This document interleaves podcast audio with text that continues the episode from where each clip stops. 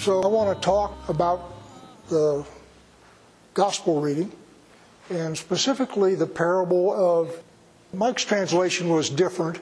He said gold pieces. Most of your translations will say minas. And what I want to do is also compare it with Matthew twenty-five, where you have the parable of the talents, starting in verse fourteen.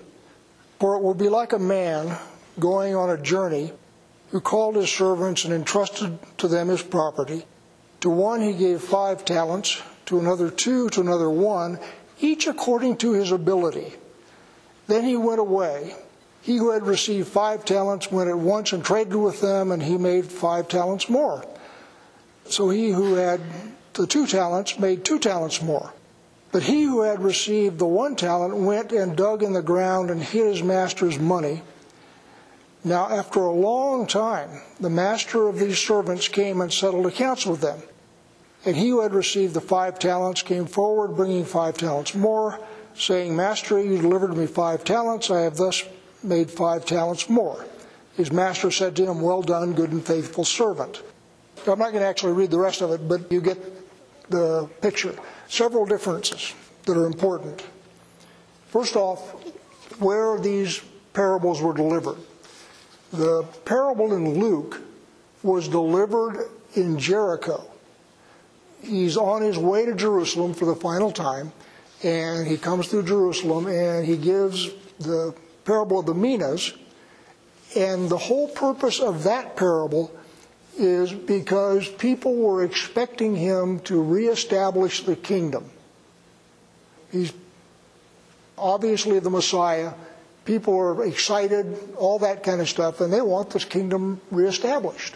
So what he does is he gives this parable of the Minas to tell them, no, I'm not going to establish the kingdom yet. Now, they don't understand that, but that's the purpose of that particular parable. In the parable in Matthew, what we're talking about is the Olivet Discourse. And that was given on the Mount of Olives. And it was given just with his disciples. And so you have, starting in Matthew twenty-four, this long discourse on what's going to happen, going all the way from his crucifixion to new heaven and the new earth, basically. So the parable of the talents is part of that discourse, and it's only to his own disciples.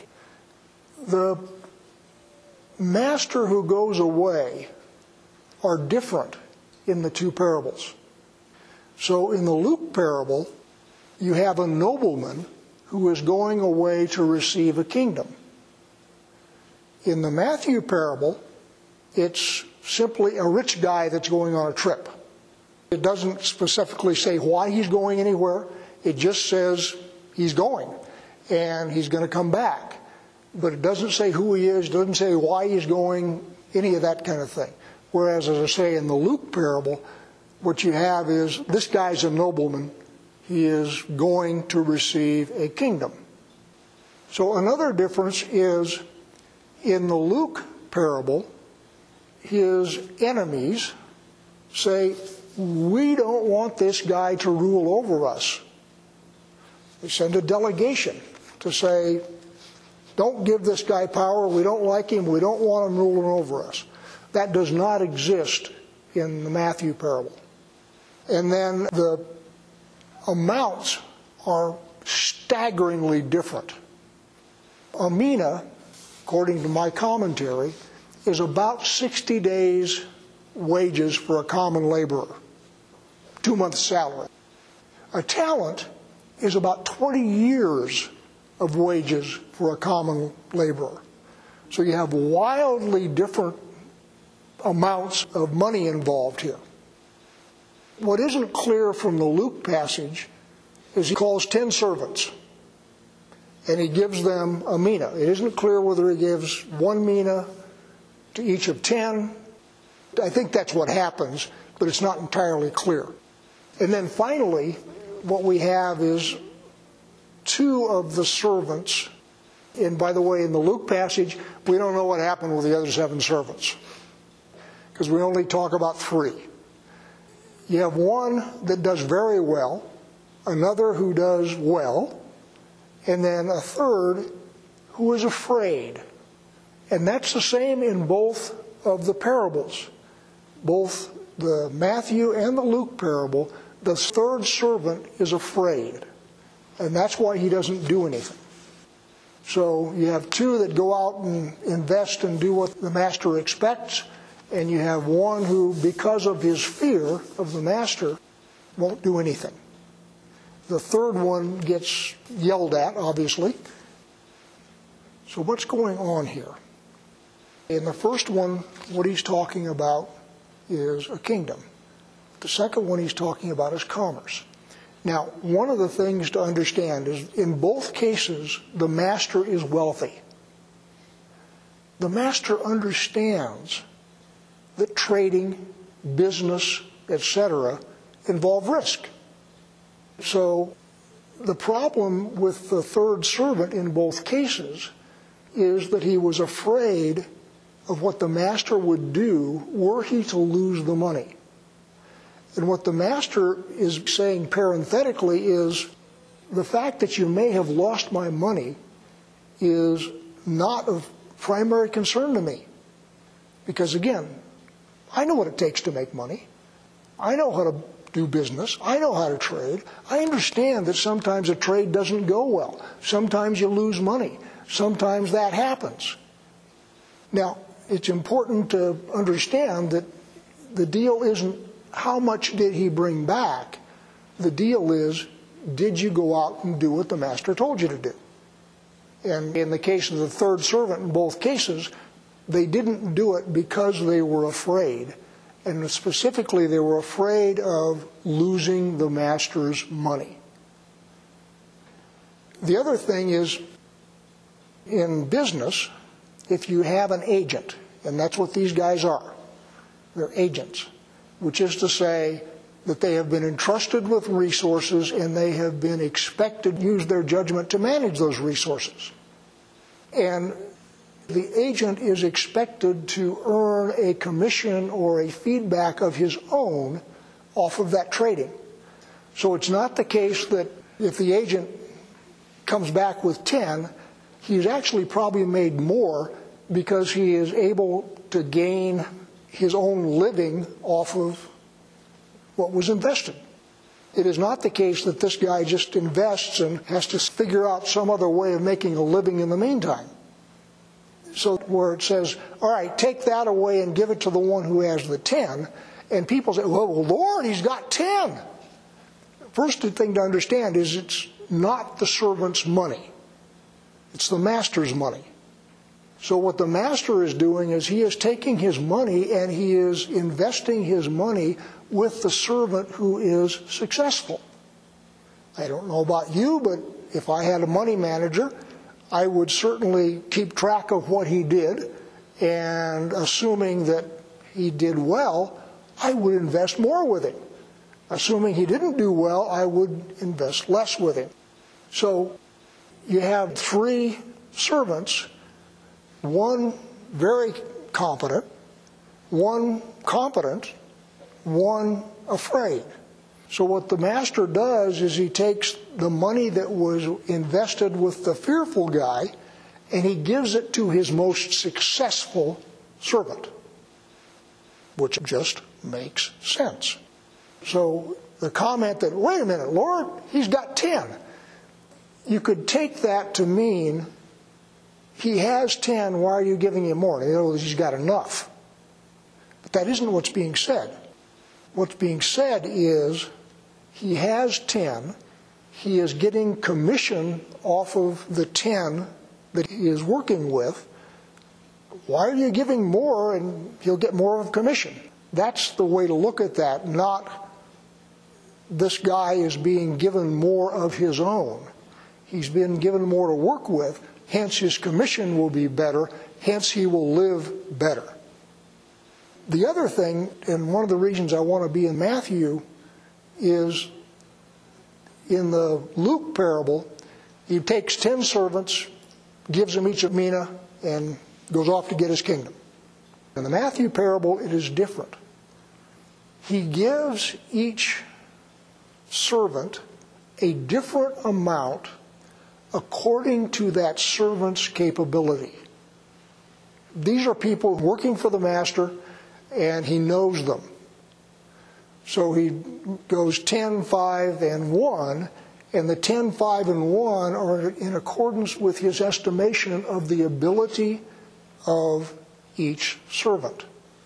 Whereas in the Luke passage, it appears he just grabs ten servants, gives them each a menial. So that's a very different thing. What I want to talk about for just a minute is, this will seem like a non sequitur, but it's not. There's a guy named William Wildblood. I have no idea who he is, but he has written a series of blog posts on the concept of equality. And one of the things that's happened in the United States, and in fact in the West, is the idea of equality has become a quasi-religious thing. And what Wildblood says is, it is not biblical. And notice that in the Matthew passage, the servants were entrusted with resources, each according to his ability. Furthermore, each was rewarded according to his performance. And what Wildblood said is this idea of equality actually came into favor in the eighteenth century. As I am fond of saying, Thomas Jefferson was a hippie, and so when he wrote the Declaration, he wrote in there that all men are created equal. He was a product of the Enlightenment, so-called, and he wrote into the Declaration, all men are created equal. And that has become, in the United States, sort of a founding mantra for everybody. If you don't believe everybody's equal, you're some kind of an evil person. It was also enshrined in the French Revolution. Liberty, equality, fraternity was their mantra there. So this idea of equality is firmly embedded in Western thought. Wildblood's assertion is it's demonic. That's what got my attention. This idea of equality per se is demonic. It came out as a result of ossified aristocracy. In the case of the French Revolution, you had Marie Antoinette let them eat cake, an aristocracy that was completely out of touch and so forth. And so they were trying to get rid of that. And of course, when people do that stuff, the pendulum never comes back to the middle. It always swings over to the other side. And so we are right now seeing the other side. Wildblood said, and this is obviously true, that all of creation is based on inequality. It's based on differences. Before God said, let there be, you had perfect equality, sort of this gray goo that everything was exactly the same. And what God did is said, all right, let's bring light out of that. So light now is separated. Let's bring animals out. So those are separated and so forth. The closest thing that you get into equality is an ant colony. But not quite, because an ant colony is hierarchical. You have a queen and you have all the workers. The, all the workers are equal. The queen is above them. Bacteria are pretty much equal. But as you come up the evolutionary chain, what happens is you get more and more differences, and that's by design. So we're designed to be different. As I'm fond of saying, if Ken and I were exactly the same, then why did God make two of us? We're not exactly the same. Nor should we be. The thing that's the hook here is, in fact, biblical. The Bible says you must not discriminate in judgment. And I will read you the passages out of Exodus and Deuteronomy. Exodus twenty-three, two. You shall not fall in with the many to do evil, nor shall you bear witness in a lawsuit, siding with the many, so as to pervert justice. Nor shall you be partial to the poor in your lawsuit. If you're going to have a court, you cannot look at the status of the defendant and make your decision based on that. That's why the metaphor in the United States is justice is blind. That's what that means. You cannot discriminate based on characteristics, whether that characteristic be race, sex, wealth, whatever. Justice has got to be blind. Deuteronomy sixteen. You shall appoint judges and officers in all your towns that the Lord your God is giving you, according to your tribes. They shall judge the people with righteous judgment. You shall not pervert justice. You shall not show partiality, and you shall not accept a bribe. For a bribe binds the eyes of the wise and subverts the cause of the righteous. Justice and only justice you shall follow, that you may live and inherit the land that the Lord your God is giving you. So justice is firmly established in the Torah, firmly established all over Scripture. No question about that. But what's happened is we have conflated justice with equality. You can tell they're different. They're spelled differently. Two different concepts. Equality is evil.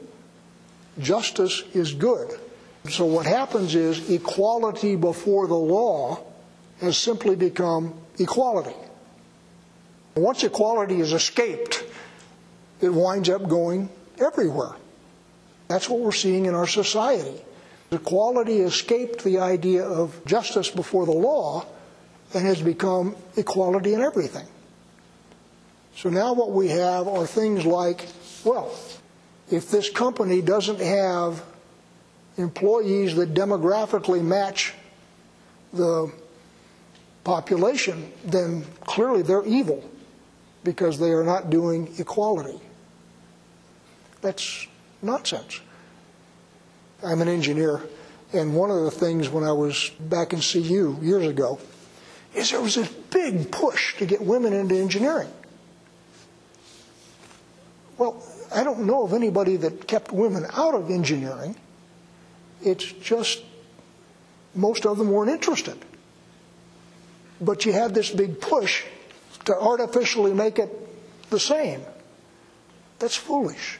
And what you wind up having to do in order to have that happen is you have to change your standards. A story that I read, some lady worked for a software company. She was a programmer. She wrote a blog and she said, I finally quit. And the reason I quit is I saw programming as a job. I would come in there at whatever time in the morning, work to the end, and I'd go home.